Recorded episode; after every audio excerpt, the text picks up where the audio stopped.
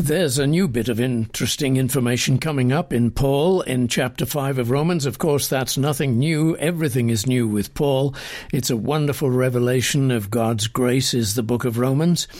Well, you recall that Paul has said, as all the world came under the condemnation and death of Adam, Adam's sin, the head of the human race, brought all the world down. So all the world comes under the justification, that is the declaration of innocence and life in Jesus Christ. All the world is taken up by faith uh, in Jesus Christ. There is no sacrifice anywhere in the world that will equal the sacrifice of the Son of God for the sins of the world. No man comes to the Father by him except by him, and through him God will bring faith to men and women. But now this interesting statement comes. Moreover, the law entered that the offense might abound, but where sin abounded, grace abounded much more. Uh, a translation that's helpful is the contemporary, what is it? The contemporary English version, which says the law came so that the full power of sin could be seen. Yet where sin was powerful, God's gift of undeserved grace was even more powerful. So, what does this mean?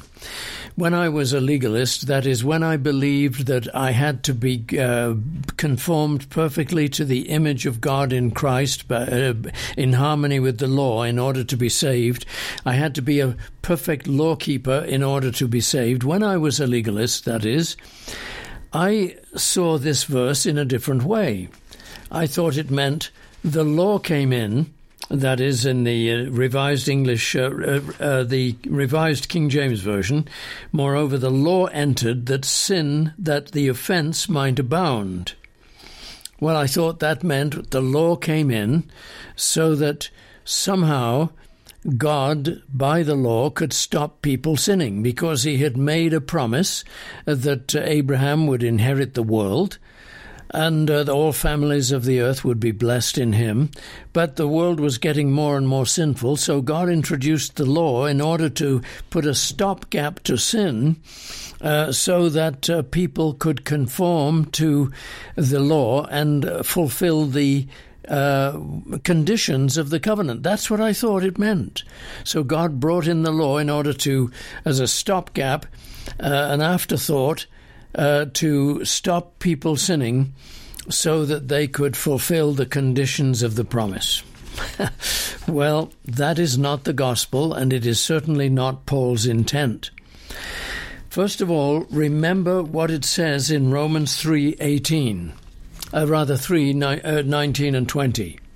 We know that whatever the law says, it says to those who are under the law, who is that?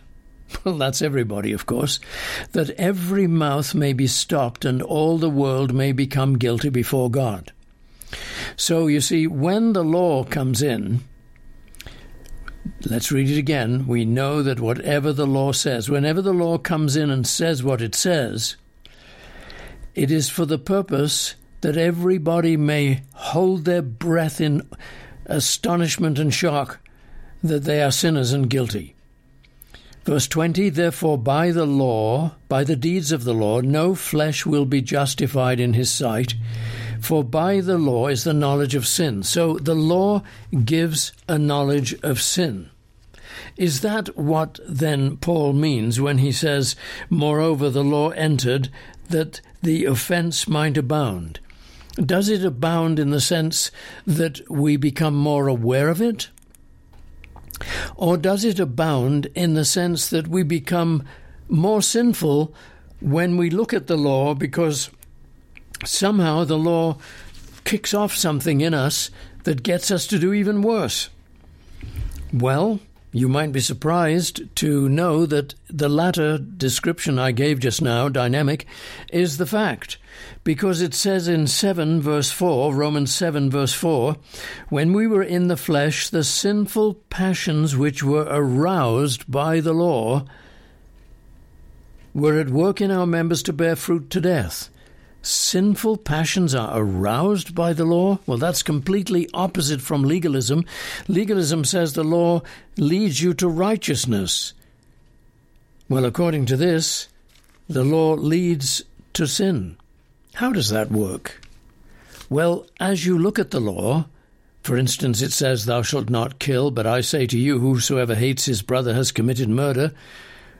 You shall not uh, steal, but I say to you, whosoever covets has stolen. My goodness, the law is very, very spiritual. When you look at the law, then, you realize how deeply and profoundly sinful you are. And without Christ, that makes you afraid. It makes you separate from God. It makes you angry and helpless. And as a result, you do more sinning. That's what the law does. Let's read this uh, verse again from the contemporary English version. The law came so that the full power of sin could be seen, could be seen and could be known. And why is that then? What is God up to? Well, read the next part of the, the verse. Romans 5, remember, verse 20 Moreover, the law, uh, moreover, the law entered. I'm sorry. Moreover, the law entered that the offense might abound. But where sin abounded, grace abounded much more. Okay, let's read that in the contemporary English version. The law came so that the full power of sin could be seen. Yet where sin was powerful, God's gift of undeserved grace was even more powerful. How very, very interesting. And by the way, the word but, which is translated here in the contemporary English version as yet, can be translated as and, and in many, many verses throughout the Bible it is translated as and. In other words, the Greek word can stand for but or and. So read it with and and see how you come up. The law came so that the full power of sin could be seen, and where sin was powerful, God's gift of undeserved grace was even more powerful. That suggests, when you put the word and there, that the plan of God was that the law should make us more sinful and more aware of our sins, more sharply focused on our condition so that grace might become more urgent, more necessary, more needed. And when where sin was powerful, God's gift of undeserved grace was even more powerful. How does grace become powerful in a person's life? only when he realizes he doesn't deserve it, and when he realizes what a sinner he is, and when he is overwhelmed by sin. Now, is, uh, if this is so, what does it mean to us personally? You and I struggle with addictions. I'm not, I'm not uh, referring to particular addictions now, like drugs or alcohol or sex or drugs. I'm talking about human nature. Because human nature in, is in a state of denial, it is in a state of escape. Escape from what? Well, escape from the pain of being human. You realize it is a human pain. It is a pain to be human. We come into this world with guilt, with shame and fear, with a sense of who are we? What's life all about? Where is God? Does He love me? Does anybody love me? We are in a, a state of brokenness and we become more aware of it the more our consciousness grows and we come out of childhood into adolescence and young adulthood. And so, how do we cope with this horrible, monstrous uh, state of um, psychological stress and spiritual stress? Well, we escape from it. We escape by our drugs, by our alcohol, by our food, by our sex, or by just working ourselves to the bone, or just keeping busy reading other stuff than God's Word, simply to keep ourselves functioning in a world that is seemingly alien. That is a dr- that is an escape. All kinds of escapes. Now, you see, if we are in that escape, we are in denial in denial of reality. So, what does God do?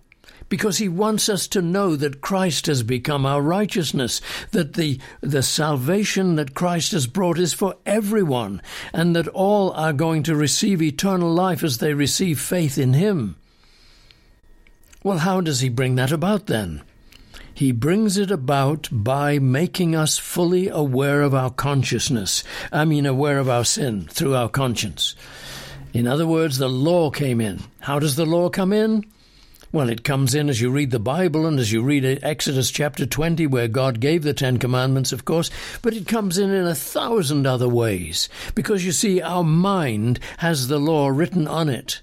And when we become aware of what we have done wrong as children or young adults or teenagers, we are experiencing the law. So, why does God want us to experience this law? Does He want us to feel agonized and, and tormented every day? Of course not.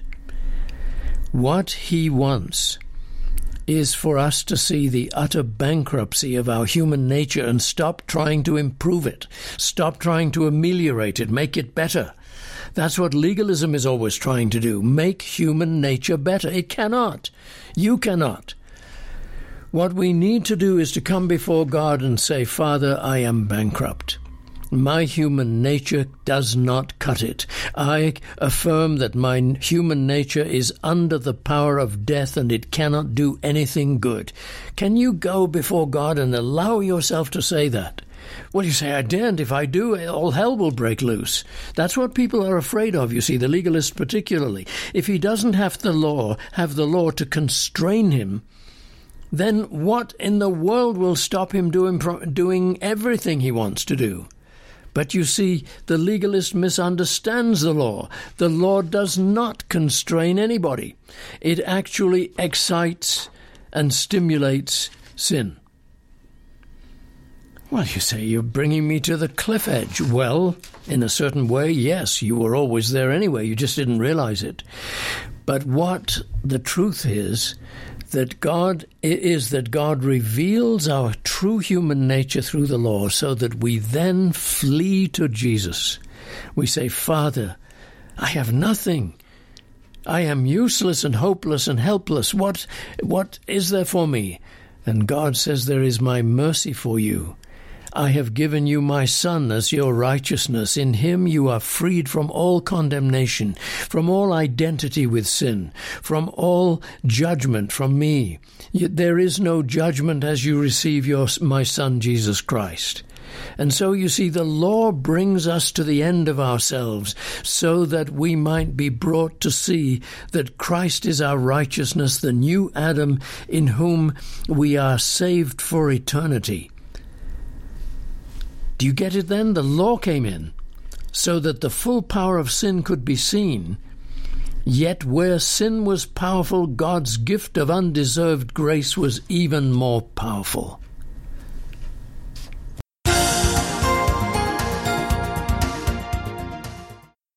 Well, thank you for joining me today. Colin Cook here, and how it happens. You can hear this broadcast any time of the day or night on your smartphone. Simply download a free app, soundcloud.com or podbean.com, and key in how it happens with Colin Cook when you get there. And if you could help with a, a hefty donation this time, I'm asking you and pleading w- uh, with you. We have a medical situation in Nigeria. An operation is needed for a diseased kidney, and we need your help. If you could help with a donation for this 37 year old man who has a young boy of 11 years old only, and he doesn't need to lose his father at this age. So please help. Send your donation online to, to faithquestradio.com, um, uh, faithquestradio.com, or send your donation to FaithQuest P.O. Box 366, Littleton, Colorado 80160. Thanks. See you next time. Cheerio and God bless.